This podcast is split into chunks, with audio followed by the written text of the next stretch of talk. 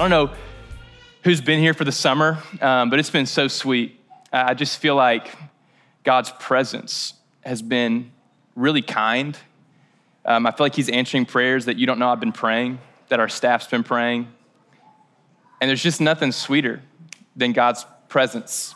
We can kind of overcomplicate what we're after in church and what we're after in our walk with God. We kind of can bring our plans and then cross our fingers that His presence will join them. But man, I feel like in this space, we've gotten, we're really growing and going, God, in your presence, we'll find our plans. We'll find out how life's gonna work, but it's your presence first. It's your presence first. That's, that's all I need is your presence. And it's just been really fun. Outside of last week, last week we talked about tithing, um, and I was nervous the whole time, and that went great. Um, but this week we're kicking off a, a new series. And we were going to start a series on prayer this week, but we decided to press pause and to wait until our college students got back. Um, otherwise, they'd be joining us right in the middle of a prayer series, which didn't sound that smart, honestly. It was my idea, but it wasn't a good one. And so, uh, so for the next three weeks, uh, we're actually going to kind of zoom out a little bit, and we're going to revisit our mission statement, which is to love God, yeah, and it's pretty easy for that just to become a tagline that doesn't really touch our hearts at all. And so it actually, it's so good to slow down, break it up, and visit kind of the love God, which is where we're going to focus this week, the love people, that'll be next week, and then awaken a movement three weeks from now. And then in four weeks, at the end of August, we're going to talk about house church, and our house churches are going to launch. It's going to be awesome. And so, um, for those that are newer and, and are wanting community, that are wanting to find a small group, just Keep your eyes out at the end of August. We'll talk about that, all right? So, today, loving God. Love God. The most church thing ever, right? Like, God loves you, you love God. Yeah. Does anyone else like hear that and not hear it at all? Yeah. If you've been a Christian or been at church or are aware of Christianity or just somehow the algorithm put a pastor on your Instagram feed. You know this. We talk about loving God a whole lot. And what I've learned about myself is there are some really simple things that I would call like basic stuff. God loves you, that's basic. But if we're not careful, the topsoil of our heart will go, I've heard that before, and we'll shoo it away and neglect that maybe the Holy Spirit of an infinite God isn't done teaching you about his love. So when I say love God, I need us all to agree on something. We all have a tendency right now to assume we have arrived. We know what I mean when I say God loves you and you love God. So, right now in this room, can we just collectively agree we're gonna be open to the Holy Spirit potentially teaching us more about what it means to be in love with God today. I want us to just say yes to James chapter 1 that says, receive the word with meekness. I've been referencing that more and more. I studied it in my house church several weeks ago and it hasn't left my mind. That word meekness, sponge like, absorbent, right? Like when you hear the words today, go, God, will you help my heart to hear them and then rehear them and then rehear them? And help me to keep listening until that message gets deep into my soul, right? Talking about God loving you and you loving God is something that you're gonna understand up here, but like His Holy Spirit, I think, needs to drive it down deep within us. At the very core of who we are, we want to know that God loves us and that we love Him. But it takes us not shooing it away, not being dismissive. All right? So is everyone ready to receive? We ready? Yeah, some of us aren't, and that's totally okay. So, as a church, we want to be a church that loves God, but we have to get the order right. Us loving God does not start with us loving God, right? And so I want to start with this word, Abba. If you're taking notes, we're going to talk about this word, Abba. The first time I remember coming across this word is in the Garden of Gethsemane. That's Matthew 26, Mark 14, Luke 22, John 18, right? I, have referenced this story so much because this prayer just blows my mind. Like when you really let yourself embrace everything that's going on in the Garden of Gethsemane. where Jesus, the day has arrived, the day he said would come, where he would be arrested and crucified. He takes his disciples out to the Garden of Gethsemane, lit by the moon. He tells them to start praying because he knows we're hours away from my arrest. Some of you might already know this. It's the most stressed out point in all of Scripture. He says, I'm distressed until the point of death. And his instinct is to take his disciples to the garden, tell them to pray, and he goes on and he hits his knees by himself. Now, I don't know about you, but when I'm stressed out, my prayer life is different. When I'm calm, cool, and collected, my circumstances are kind of in order, I'll hit my knees. God, wow. Man, look at you. You're amazing. When I'm stressed, God, okay, I got a couple things you need to take care of, like right now. All right? We got a budget. We're spending more than we're making. Dear Lord, bring in money. We need surplus, God. We don't need enough. We need more than enough right now. You know what I mean? Like, man, like, I just need him to ask me out. Like, Lord, will you just like send him to me? Ask him out. Tell him right now, over there at the table, send him, Lord. You know what I'm saying? Like, you ever had those anxious prayers where you're like, look, we ain't got a lot of time right now. I just need you to hear me, hear my cry. And I think about Jesus and how stressed out he is in this moment and he hits his knees, and the first word out of his mouth, Abba.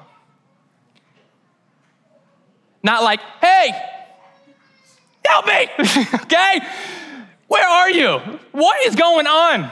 Like, I don't want this. Because, like, he later prays, remove this cup. He's about to pray what he doesn't want. But he starts with Abba, this word that means father.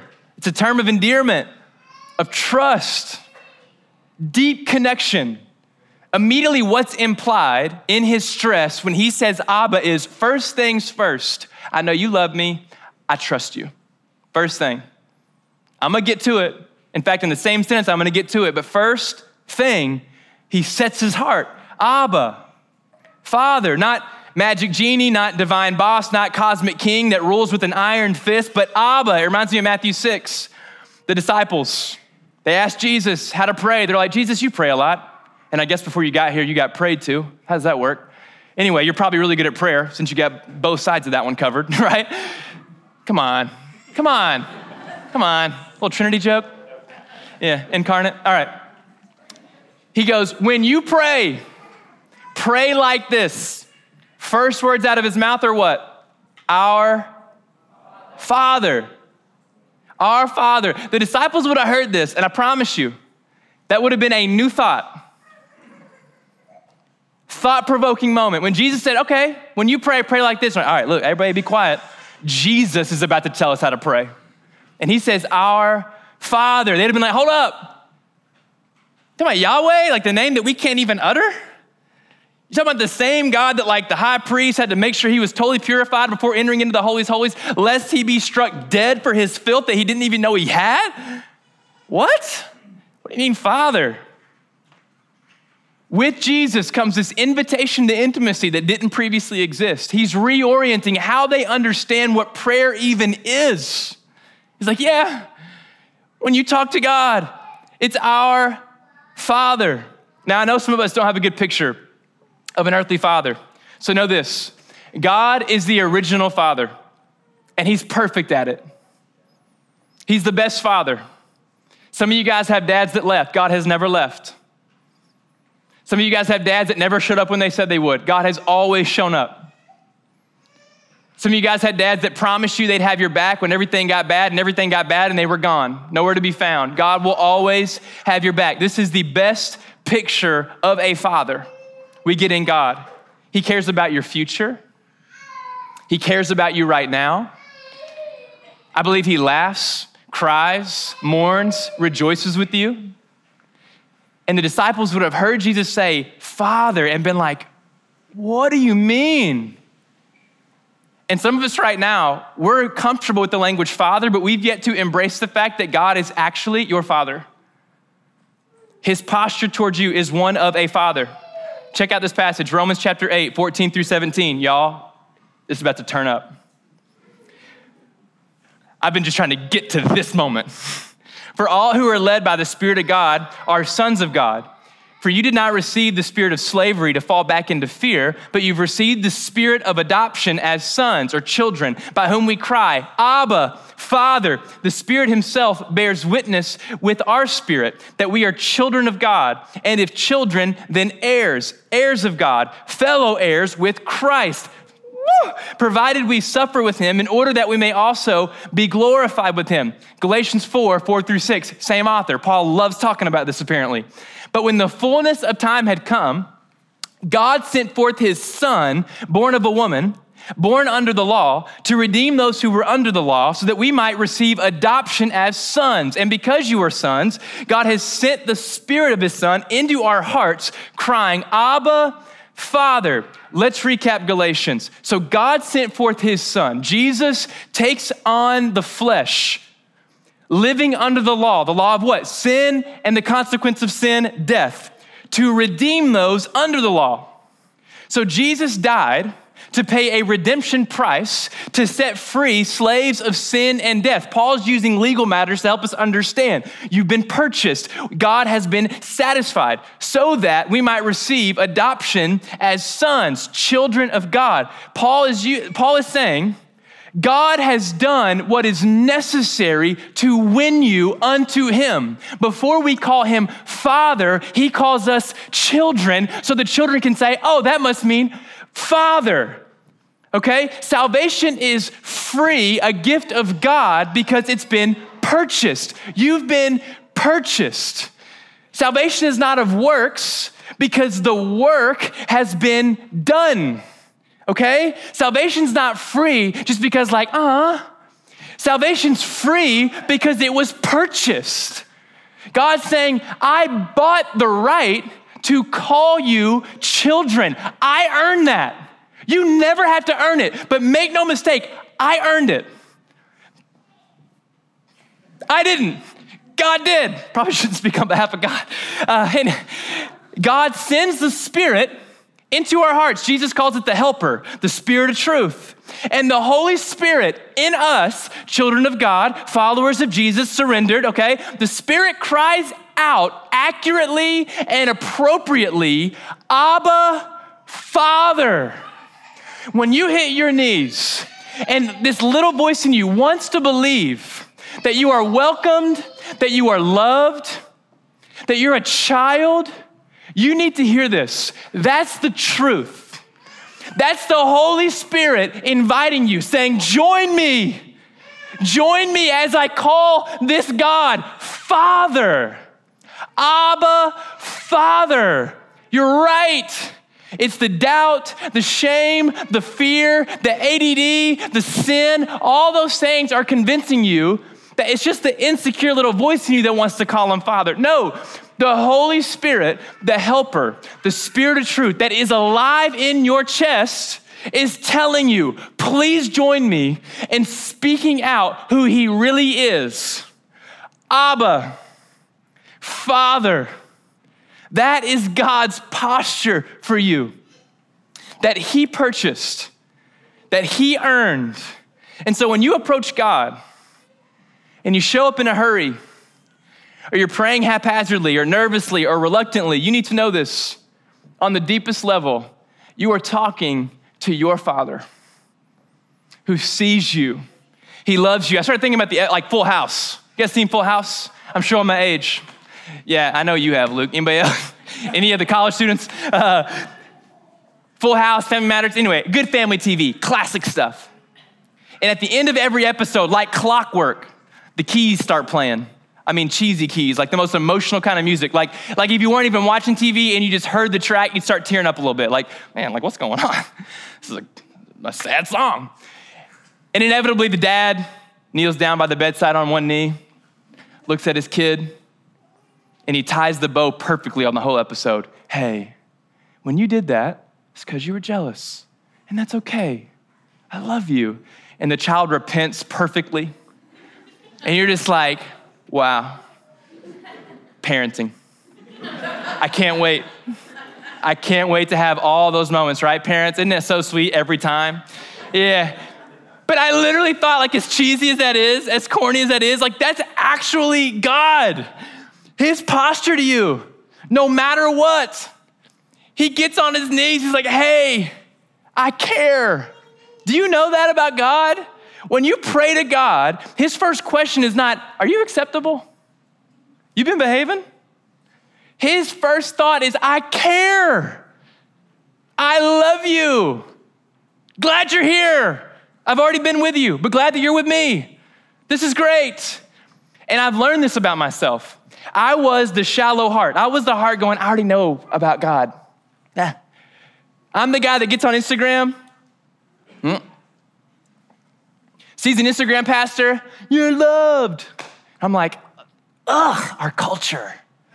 It's all about you being loved. And the whole time, the Holy Spirit's being like, I'm trying to talk to you right now. You are loved. I didn't realize that I hadn't graduated from that yet. And in fact, in this past few months, I'd say like all of 2022 and a lot of 2021, I had been living with this assumption that I, I honestly had never verbalized. I never thought this way, but it was real. I assumed that whenever I was straying away, whenever I wasn't reading, wasn't praying, like I used to love the inner closet, I loved my prayer life. And for months, I just neglected it. And here's what I assumed I didn't assume like God was my enemy, but I assumed He was waiting for me to get back on His side. And He wasn't saying I wasn't on His side, but I wasn't on His side. You know what I'm saying? And recently, in the past few months, despite what I would call disobedience, what I would call like neglecting my prayer closet, neglecting my heart for God, time and time and time again, He has sent people with random words. My grandpa called me for the second time in two years. Hey, Josh, I was reading First Samuel. He had no idea about the First Samuel series we had just spent months in. And it said, David got his strength from the Lord, and he puts you on my heart. Get your strength from the Lord. I had a friend go, Hey, I know this pastor. I want you to meet with him. And I trust this person. So I'm like, Okay. And so I meet with this pastor. He's like in his 60s or 70s. He's amazing. He sits with me, and all this dude wants to talk to me about is the presence of God. And over and over and over again, I keep getting these messages these stories, these phone calls, these coincidences that keep pushing me back to the inner closet, back to the place that I miss so bad that I no longer think I deserve because I'm too far gone. And God was showing me He is on my side. Not like in the inspo way, like God is actually like pulling strings, showing me, hey, I don't need you to like clean up right now. I don't need you to fix your sin right now. I need you to hear me saying, I care. I'm on your side. And after a season of loneliness, after a season of feeling tired, I felt totally neglected. Like on just a personal level, it was so hard to connect with God. I didn't even want to because I knew my heart was in knots and He'd probably want to talk about some stuff. I didn't want to do any of that. And I just assumed until I come back, we're on hold. And he just totally broke me of that understanding. None of my circumstances changed. He just started talking to my soul over and over and over again. You know why? Because I'm blood. I'm his family. That's my dad. That's my father. I'm not gonna start calling him Daddy God. I've heard that. I ain't doing that. that's my father. Of course, that's how he is. But here I am, 31, pastoring for the last 10 years. Didn't know it. Is it not crazy how much you can walk following Jesus assuming he's not actually and totally all the way on your side? He loves you so much. I got off my notes. Hold on. I started thinking about the prodigal son. That story is hitting so different right now. I'm like, of course. Of course, the father threw a party. That's his baby. He put diapers on that man if they existed. I don't know how it worked. He watched him take his first steps, heard him say his first words. And he knew that he had went threw away all the inheritance on booze and prostitutes, but what he needed his son to know is that that was still his son. So he said, "Hey, kill the fattened calf, put a robe on him. We're throwing a party because the last thing I want my child to do is come home doubting that that's my child.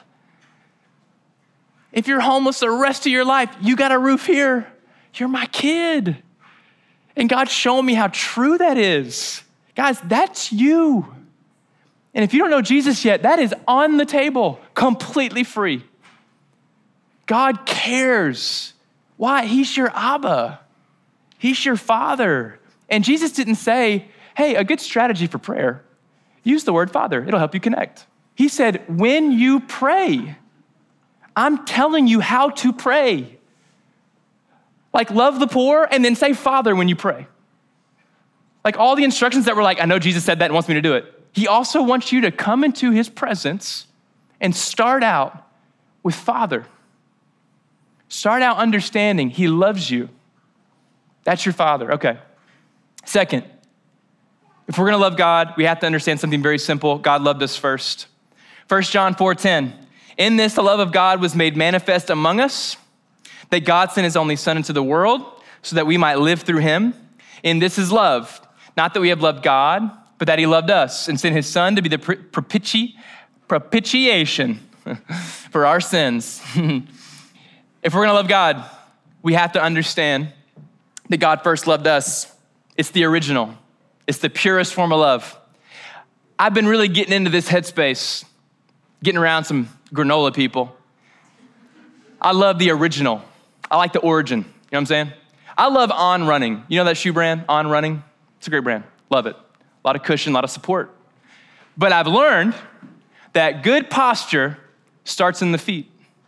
A friend told me about, it was Gentry. Gentry told me about barefoot shoes. And apparently, it's like basically walking around barefoot, but with shoes on. I don't know, I don't know what it means. Told me this story. Yeah, a friend of mine had back pain for three years, tried on these barefoot shoes. Three weeks later, she was all better. I'm like, that makes perfect sense. Because they're getting back to the original, you know, how it was supposed to be. Like my great, great, great, great, great grandfather didn't have on running shoes. I don't even know if he had shoes. I didn't know him. Don't know about him. Don't know where I'm from. My grandpa was adopted. Anyway, you know what I'm saying? It's like it makes sense. Of course, we don't need all these new and improved shoes. Humans have existed with good feet for a long time. I got another friend. His name's James Barbet. He's back there. He started telling me about like exploring food. And he started tracing his and his wife's ancestors, where they're from, and what kind of food they ate. Because kind of one of the consequences of globalization is you start eating food for the first time that no one in your family's ever eaten, and you might have adverse reactions to it. Does that make sense? Even if it doesn't, I love that kind of thinking. Yeah. Yeah, my great great great grandpa ate bread and cookies. Okay, that's all I'm gonna eat now, right? My body was built for it. I, I like that way of thinking. It feels like we're going back to Eden, restoring what once was. In the same way, do you know? That was, this is awful. This is gonna be an awful transition. Get ready. Here comes the segue. God's love is the definition of love. Do you know you live in a culture that has taken love and added several definitions to it? Whether they tied it to lust or a certain level of chemistry with somebody else or what they feel. We've added definitions, but if you want the original barefoot version of love, you find that in God alone. He holds the truest and most real version of love that you were made to know. And he did not love out of reaction or response. He initiated. He is. And we only find true, real love in the presence of God. 1 Corinthians 13 says, Love is patient. You know what that means? God is patient. When I love someone, I want to be patient with them. Why? I love them. God is patient. His love is kind. You know, God is kind.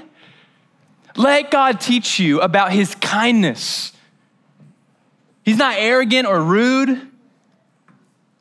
He doesn't insist on his own way without first giving his life for you. He's not irritable or resentful. How many of you are carrying this belief that God resents you? He does not. He is not holding some list going, man, we got some things to talk about. You got a lot of stuff to make up. He does not rejoice at wrongdoing. He rejoices with the truth and he bears all things. He endures all things. Come to me, all who are weary, and I will give you rest. All I heard was, no, not a snake. all right. Man, God loves you. And if you want to know what love is, it starts with God. Lastly, this gets us to our mission statement love God. Don't leave me yet. Stay here. This is huge. Take notes on this. I'm not sure there's anything more important than saying, I love you in your inner closet. I do not believe we can come close to experiencing the fullness of the presence of God without these words I love you. When is the last time you said, I love you to God and meant it? I think it's really important. I think far too often we settle for a lackluster prayer life. We skip intimacy and go right to our agenda, our instructions, our goals, because we think that's what God wants. And a heart that is not in love is a heart that at some point is not in touch with God's presence. He does not want to give you his presence without love being the centerpiece. You do not work your way into God's heart. You love your way there. I'm gonna say it one more time because you need to hear it. You ready? You do not work your way into God's heart. You love your way into God's heart. We don't worship out of mere logic, we worship out of affection, out of love. I just got done reading this book. It's called Mondays with My Old Pastor. It's for pastors, but you should definitely read it. It's a young pastor meeting with an old pastor, and he's dying the old pastor is, which sounds bleak, but the old pastor actually is so happy the whole time. And he just talks about decades of ministry, and he's like pouring into this young pastor. And he started talking about this like sneaky things that happens when you're in ministry. How slowly your prayer life becomes less about intimacy and more about what you're getting done for the church. You start hitting your knees instead of casting your affections on the Lord and receiving his love for you, you start going, okay, God, what do you need for our church? Who's sick? Who needs help? Who needs a word? Will you just help me? And slowly but surely, you forget that God has something for you. And he said, So, this old pastor, early on in his ministry, made a decision. He got a pillow and started calling it his prayer bench, put it on the ground. He'd light a fire early in the morning. He'd hit his knees in prayer, and he would wait until he felt he had received the love of God and given love to the Lord. That's how he knew if he was being successful. I think this is the, one of the best pictures of what prayer life should be that we come with no expectations other than Jesus, help me to receive your love, and now I'm gonna love you back. I'm telling you, if you woke up every day and eventually got to the point where more often than not you hit your knees and you waited on the Lord, you received his love, God help me receive it, and you poured out your love for him, your life would change. Everything would look different. I wanna talk about a word real quick. It's this word linger. Now, focus on, you guys here? You still here? I know I've been preaching a long time. It's kind of hot. I'm sweaty. Stay here. I want you to write this word down, if you're willing, in your phone, on a piece of paper. This word linger. In my prayer life, I can assess it in a lot of different ways, but right now I'm trying to not even assess it, because that's probably a bad word to use. But I'm just gonna ask myself, am I lingering? You know what it means to linger? You ever been around someone that was lingering? and you weren't lingering, you know what it means. Whether it's the person you're talking to or the person waiting to talk to you. And if you don't think long enough, all you're doing is doing what? Exit strategies. All right, let's start with nonverbal cues. Check the watch. Hopefully, they picked up on that moment so they won't linger so much. All right? Doesn't work? Okay. Yeah, yeah, I got a few things coming up, but uh, you know, you just try to like throw like a weird sentence out that goes, "I am done with this moment. Be gone." You know what I mean? Anyone else ever do that? You're like, ah, you want to be here more than me. And if you'll stop being so concerned about an exit strategy and actually think about the compliment that is being directed straight at you, that person wants your attention, nothing else. That person has forgotten their agenda for the day. They've forgotten what's next because they're just in love with the conversation they're having with you. That's all they want. That person isn't too busy for you. They're giving you all their if you really will soak that moment in, that is such a compliment and such a sweet thing for another human to do. Everything in their mind is cleared outside of being in conversation with you. Are you kidding me? God, forgive me for the times that I've only thought, why is this person getting on my nerves? And I never for one second thought, God, they value me. That's really incredible. Help me to value people the way they value me right now. Incredible. Now, I know there's boundaries. Anyway, in your prayer life, and what, what would life look like if we learned how to linger in the presence of God? We get through our stuff, and God, uh, and then when you're done with your routine, go, God, I'm here. I'm not going anywhere. Anything you want to talk about? Nothing? Okay. Well, Lord, thank you. I'm just going to like say, say thank you for a little bit. Thank you for the clothes I'm wearing. Thank you that I can talk. Thank you for these fingers. Look at this. Huh, that is incredible. Yeah, it's wild. Can I walk? Wow. Thank you, Lord. Maybe slow down and just picture Jesus on the throne, looking at you, being the only way that you have relationship with God, and just dwell on that. I'm just to linger in that. If you don't know where to start, picture the cross. Why does the cross matter? We have sped past that. If you want something to linger on, linger and just meditate on the cross that Jesus was hung on for all of our sins. And his dying breath said, Father, forgive them. And he did in Jesus. And just sit there and let that image work its way to the bottom of your heart. Picture him teaching. Pick out a favorite parable. If you want help with the setting, he often preached in front of water because it helped the acoustics travel to thousands of people. Picture sweet Jesus talking about the four soils of the heart. What did he look like? How he knew every face in that crowd, knew where they were born, knew their whole story, knew his love for them. Picture the empty tomb. What did it mean that Jesus resurrected? And just sit there and be in awe of it and just keep telling yourself, because you'll need to, and God, I am not in a hurry. I'm just gonna sit right here. Linger. If we wanna be a church that loves God, we need to understand He is not in competition with our hurriedness. He is not in competition with your calendar. He's not in competition with your ADD. There might be some things that we're going to have to start doing less of that's going to help us focus a little bit in the prayer closet. And when I say prayer closet, I mean a bath mat, a car, a bed, the floor, anywhere. A place that you go, right there is where I go full on after the presence of the Lord. Right there is where I cast my affections on the Lord. Right there is where I try to receive the love of God, and I try not to leave until I've done so. Kevin, I don't know his last name, the pastor at Crosspoint, he was talking to a bunch of church planners one time, and he said, uh, Yeah, every day I try to leave my back porch until my heart touches heaven. I didn't know what that meant, but it hit. I was like, Man, that's fire. I don't know what that looks like practically, but I don't want to leave until my heart touches heaven. Dang, that's wild. But I think this lingering word's touching into that, right? God, help me not to reduce my prayer life to just some trivial, trite thing. Lord, will you help me to just to, to try to actually be with you?